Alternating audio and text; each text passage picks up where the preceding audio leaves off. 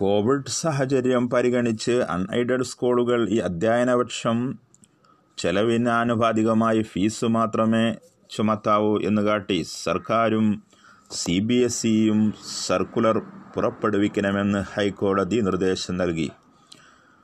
അതേസമയം ആദ്യ term fees പൂർണ്ണമായും എല്ലാ വിദ്യാർത്ഥികളും രണ്ടാഴ്ചയ്ക്കുള്ളിൽ അടയ്ക്കണമെന്നും ജസ്റ്റിസ് ദേവൻ രാമചന്ദ്രൻ്റെ ഉത്തരവിൽ സൂചിപ്പിച്ചു. ഫീസ് ഇളവ് തേടിയുള്ള വിവിധ ഹർജികൾ പരിഗണിച്ചാണ് നിർദ്ദേശം. കേസിൽ കക്ഷികളായ രക്ഷിതാക്കളോട് ആദ്യ ടേം ഫീസിൻ്റെ അമ്പത് ശതമാനം അടയ്ക്കാൻ കോടതി നേരത്തെ നിർദ്ദേശം നൽകിയിരുന്നു. എന്നാൽ ഇതുപോലും പലരും അടച്ചില്ലെന്നത് സ്കൂൾ അധികൃതർ ശ്രദ്ധയിൽപ്പെടുത്തിയപ്പോഴാണ് ആദ്യ ടേം ഫീസ് ഉടൻ അടയ്ക്കണമെന്ന നിർദ്ദേശം നൽകിയത്. കേസുള്ളതിനാൽ ഫീസ് നൽകേണ്ടതില്ലെന്ന് ഹർജിക്കാർ മറ്റു രക്ഷിതാക്കളോട് പറയുന്നുണ്ടെന്നും സ്കൂൾ അധികൃതർ ശ്രദ്ധയിൽപ്പെടുത്തി. പ്രതിസന്ധി തരണം ചെയ്യാൻ സഹായിക്കാനാണ് കോടതി ശ്രമിക്കുന്നത്. രണ്ടാം ഘട്ടം അടുത്തിരിക്കുകയാണ്. അതിനാൽ ആദ്യ ടേം ഫീസ് പൂർണ്ണമായും അടയ്ക്കണം. ഫീസിൽ കോടതി ഏതെങ്കിലും കുറവ് വരുത്തിയാൽ രണ്ടാം ടേമിൽ അത് കുറയ്ക്കുമെന്നും ഉത്തരവിലുണ്ട്. ഫീസ് കൊടുത്ത് പഠിക്കേണ്ട സ്കൂൾ സ്വയം തിരഞ്ഞെടുത്തതാണ്. കേസിൻ്റെ പേരിൽ ഫീസ് കൊടുക്കാതിരിക്കാനാകില്ലെന്നും കോടതി വ്യക്തമാക്കി.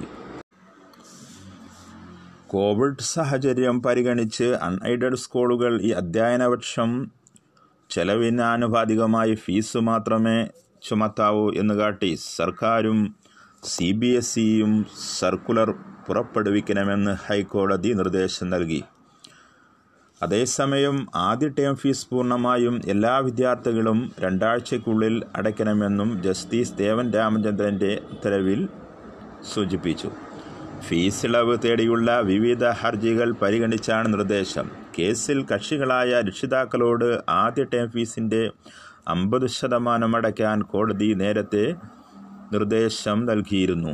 എന്നാൽ ഇതുപോലും പലരും അടച്ചില്ലെന്നത് സ്കൂൾ അധികൃതർ ശ്രദ്ധയിൽപ്പെടുത്തിയപ്പോഴാണ് ആദ്യ ടേം ഫീസ് ഉടൻ അടയ്ക്കണമെന്ന നിർദ്ദേശം നൽകിയത്. കേസുള്ളതിനാൽ ഫീസ് നൽകേണ്ടതില്ലെന്ന് ഹർജിക്കാർ മറ്റു രക്ഷിതാക്കളോട് പറയുന്നുണ്ടെന്നും സ്കൂൾ അധികൃതർ ശ്രദ്ധയിൽപ്പെടുത്തി. പ്രതിസന്ധി തരണം ചെയ്യാൻ സഹായിക്കാനാണ് കോടതി ശ്രമിക്കുന്നത്.